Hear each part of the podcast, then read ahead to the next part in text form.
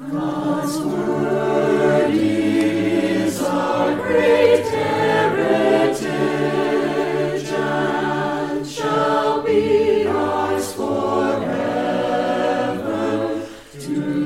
is Jesus?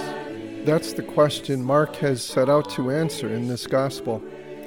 And as we have come to the midpoint of the gospel and the turning point, that question is front and center. What is the popular opinion? Who do people say Jesus is? The answer hasn't changed much in 2,000 years. When Jesus asked his disciples in the verses we looked at last week, they rattled off a list of answers. People say all kinds of stuff, and they still do today. But the answers had one thing in common Jesus is a great teacher, but nothing more. Jesus then asked his disciples the question we all must answer But what about you? Who do you say I am? They had seen the miracles. They heard the demons shriek as they came out. They heard him claim the authority to forgive sins. They sat in the boat as he hushed the violent storm on the sea. They saw him raise the dead. The time had come to give an answer, to make a confession. Who do you say I am? Peter spoke for them all. You are the Messiah. Peter nails it. Messiah is the Hebrew and Christ is the Greek for the anointed one, the one God had promised, the chosen one who would come to deliver his people. This is where we pick it up in this episode. We'll begin with a prayer. Lord, open our ears to your word. Help us to clearly see who you are. And then, Lord, help us, as Peter did, to make a, a bold confession. Amen. Mark 8, verse 31. Jesus then began to teach them that the Son of Man, that's how Jesus usually referred to himself, the Son of Man, must suffer many things and be rejected by the elders, the chief priests, and the teachers of the law, and that he must be killed and after three days rise again. He spoke plainly about this, and Peter took him aside and began to rebuke him. But when Jesus turned and looked at his disciples, he rebuked Peter. Get behind me, Satan, he said. You do not have in mind the concerns of God, but merely human concerns. Peter had given a correct answer, but like the blind man at Bethsaida who was healed in stages, Peter didn't see clearly. Jesus now gives a correct understanding of who he is and of his mission. And it's not happy stuff, it's scary. Physically abused, rejected by his people and by the church, killed, and after three days rise again. But the disciples didn't understand what that meant. Killed, they understood, and they didn't like it. They are shocked. This does not fit their vision of their teacher a vision of power and victory over demons and sickness and sin and nature and even death. So Peter takes Jesus aside. You can just see this, can't you? Peter, with a distressed and concerned look on his face, pulls Jesus aside and says, Stop it. Stop talking like this. This is not what's going to happen to you. Do you think you would have reacted differently? I don't think I would have. During this season of Lent, we hear again of all that Jesus suffered, and we think, if I had been there, I would have helped him. I would have somehow eased his suffering. But that is wrong, horribly wrong. Stop Jesus' suffering? Great. Now we all go to hell. He must suffer because only his suffering can rescue us from the damnation we had earned for ourselves.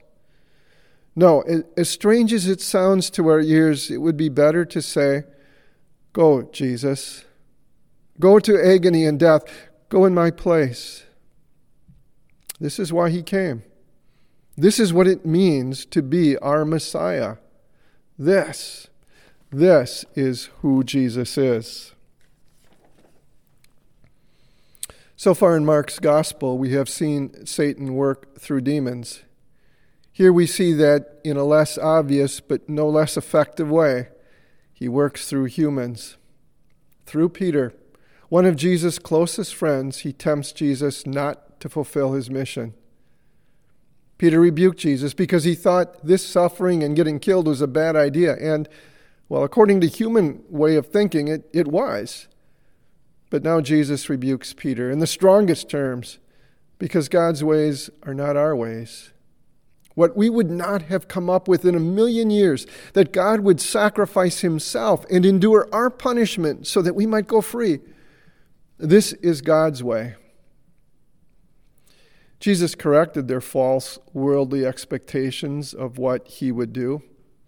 Now he corrects their false worldly expectation of what it means to follow him, as he promises them a cross too. Verse 34. Then Jesus called the crowd to him along with his disciples and said, Whoever wants to be my disciple must deny themselves and take up their cross and follow me. For whoever wants to save their life will lose it, but whoever loses their life for me and for the gospel will save it. What good is it for someone to gain the whole world, yet forfeit their soul? Or what can anyone give in exchange for their soul? If anyone is ashamed of me and my words in this adulterous and sinful generation, the Son of Man will be ashamed of them when he comes in his Father's glory with the holy angels. And he said to them, Truly I tell you, some who are standing here will not taste death before they see the kingdom of God has come with power. Following Christ is to deny oneself. It is not making one's own interests and pleasures the center of one's life, but making God and God's will the center of one's life. It is obedience to the most basic commandment, the first, taking oneself out of the role of God. Following Christ is a willingness to suffer shame and even death, if necessary, to remain faithful to Jesus. Mark's first readers had already experienced that. Is it worth it? Absolutely. Because whoever tries to salvage a beautiful earthly existence will lose it that person will end up in hell. But losing one's earthly life for Christ means having eternal life with Jesus in heaven. Possessing the whole world. Not that we are going to achieve that, but even if we could, it would not be worth spending an eternity in hell. The sad reality is that many sacrifice their spiritual lives for far less. How serious is Jesus? He points to Judgment Day and says, He will reject all those who reject Him. And in case anyone is tempted to say, Well, it's all just words, just talk, Jesus tells them that many of them will live to see His kingdom come with power. He's not referring to His return at the end of time. No one standing there would live to see that. He is referring to his death and resurrection. This is the power of his kingdom the power of the cross to forgive sins, and the power of his resurrection, announcing victory over the grave.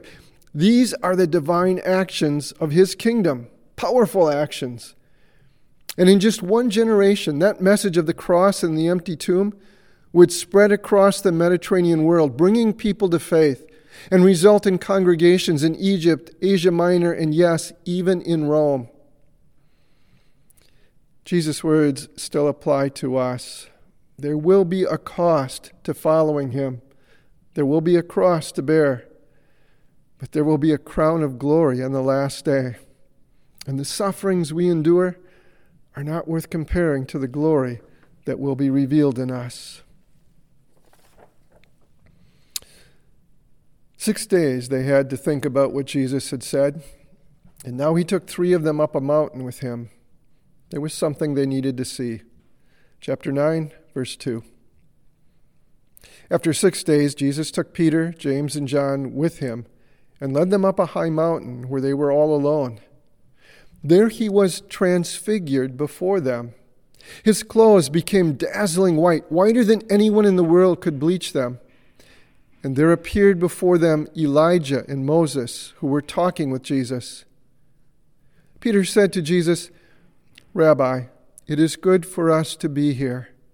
Let us put up three shelters one for you, one for Moses, and one for Elijah. He did not know what to say. They were so frightened. Then a cloud appeared and covered them, and a voice came from the cloud This is my Son, whom I love.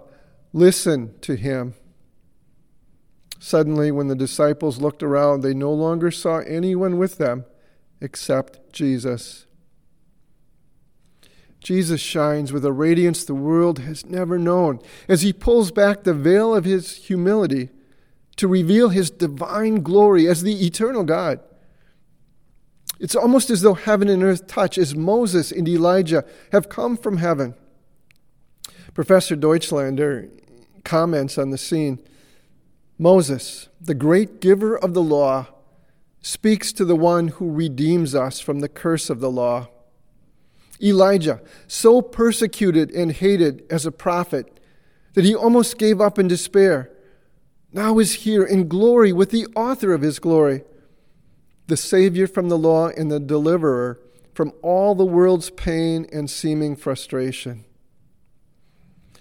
Jesus' presence with these foremost prophets of the Old Testament shows that Jesus is the center of all Scripture. Christianity began in the Garden of Eden with the first promise of a Savior, and it will reach its marv- marvelous climax on Judgment Day. We can understand Peter's reaction. Can't we stay here, Lord?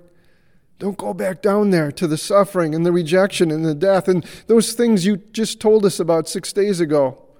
Don't let this be a preview, but let this be our home now. And suddenly they are enveloped by a cloud, something that in the Old Testament often indicated God's presence. And the Father speaks. Who is Jesus? The Father had spoken the answer at Jesus' baptism. Now he repeats it This is my Son, whom I love. The only appropriate response from us is to listen to him. We sing in one of our hymns, How good, Lord, to be here. Your glory fills the night. Your face and garments like the sun shine with unborrowed light.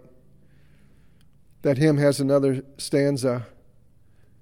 But you, Lord, do not stay. With mercy resolute, you leave the glorious hill to die, our perfect substitute. This day on the Mount of Transfiguration was not the most glorious day. That was still to come on another mountain, or rather, on a skull shaped hill where he would pay our ransom price.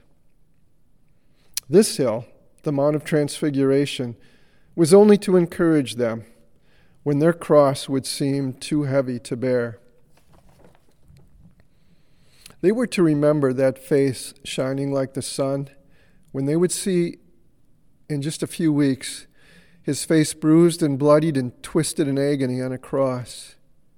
And they were to know then that no one could hold him to that cross if he did not want to be there.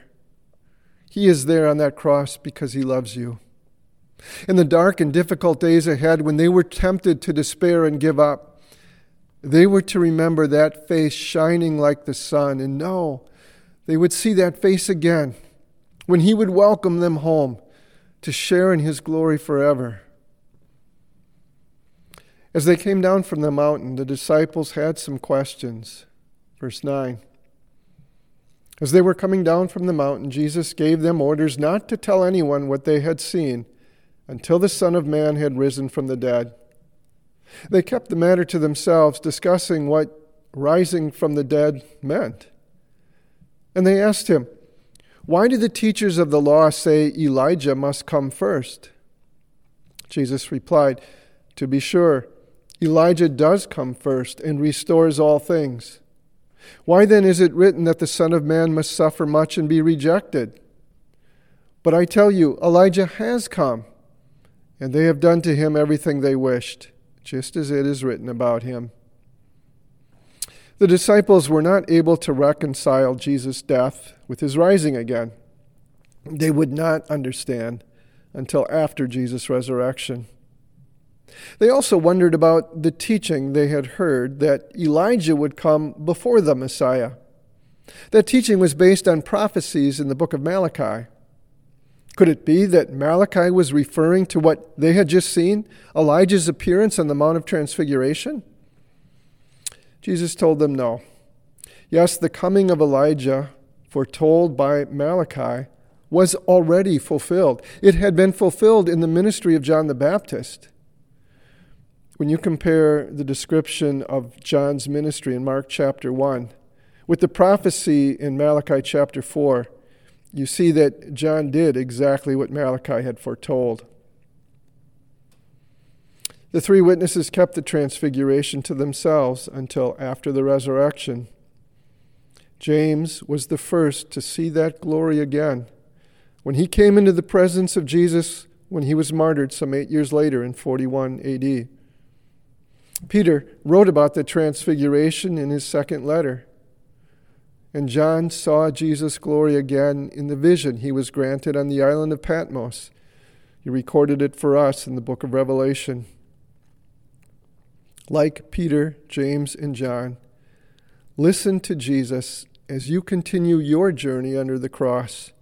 On your way to that day when you will receive your crown of life and see your Savior in all his heavenly brightness. The next two weeks, as we approach Holy Week, we will take a break from Mark's Gospel and give our attention to Isaiah chapter 53. Please join us. As always, if you find these podcasts helpful or if you have suggestions for improvements, please email me at pastor underscore line westra at beautiful savior.com or text me at 513 600 9568. The peace of God, which transcends all understanding, will keep your hearts and minds in Christ Jesus.